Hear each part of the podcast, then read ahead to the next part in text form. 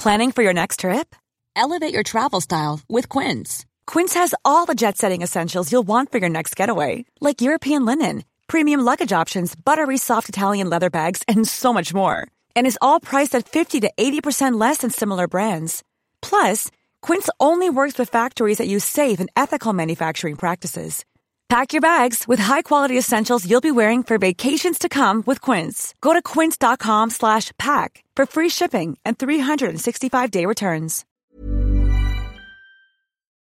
The interesting thing to, to emphasize is how extraordinary it is that we don't understand more than we, than we do about the process of birth in humans. And that's because that reproduction, and this is a very extraordinary fact, is so different in different species. It shouldn't be because it's a complicated, um, dangerous, risky, essential process. But in fact, it's true that different species adopt rather different strategies. In animals, what happens is this you get a progressive increase in progesterone and estrogen, the sex hormones, which come from the mother's ovary. And these two hormones act on the uterus to make it a, a welcoming place for a newly growing baby. But they also stop it from expelling the baby. And then what happens near birth is progesterone levels fall, estrogen levels increase, which makes the uterus, the womb, very sensitive to other things, in particular the hormone cortisol, which you might think of as a stress hormone, but in fact, during childbirth has a very different role. And cortisol is produced both by the mother and by the baby, and it acts on the uterus to the womb to, to, to induce childbirth. And we know that because if you give sheep, for example, excess cortisol, they give birth. The curious thing is, this hasn't seemed to be true for, for, for women. And the reason why pregnancy lasts about 40 weeks and stops when it does is still a bit mysterious. Now, people have been fairly loath to abandon the idea that human beings are completely different from everybody else. So what they try to do is understand why it is that cortisol doesn't do what it's supposed to do.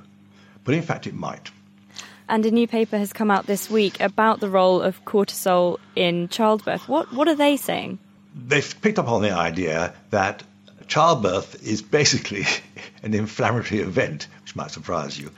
A lot of the compounds which we know cause inflammation and pain, and one of them is called prostaglandin, are deeply associated with birth.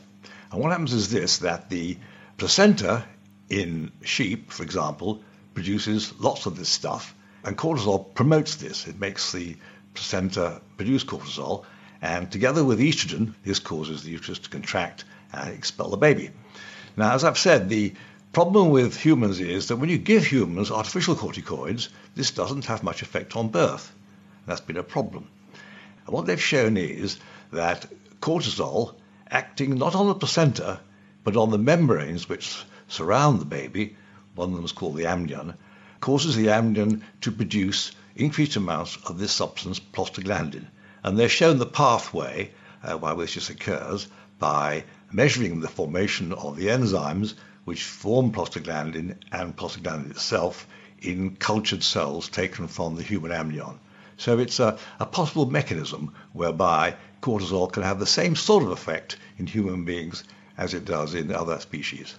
It's all a bit complicated, but you, would expect that, wouldn't you? Because it's, it's pretty important to strictly regulate the timing of birth, and therefore a single simple uh, mechanism won't do. A bit like having two brake systems on your car, which most cars have. You know, you don't. If something's very important, you don't have just one system; you have a fail-safe system too, and that seems to be the case with human birth.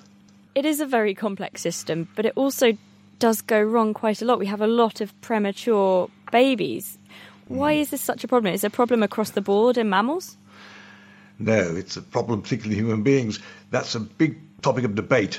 Why is it that human premature birth is relatively common? And uh, we don't know that.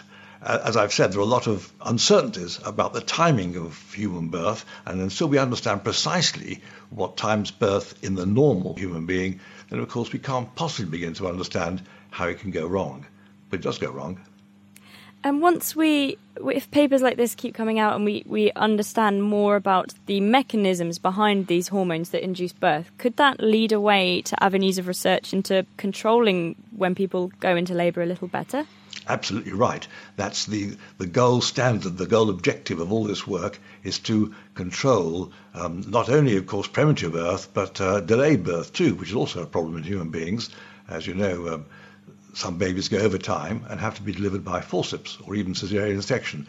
And the idea now is to uh, be able to control birth in such a way that if the woman shows signs of either premature birth or delayed birth, then the control systems can be regulated in such a way that birth occurs at a relatively normal time.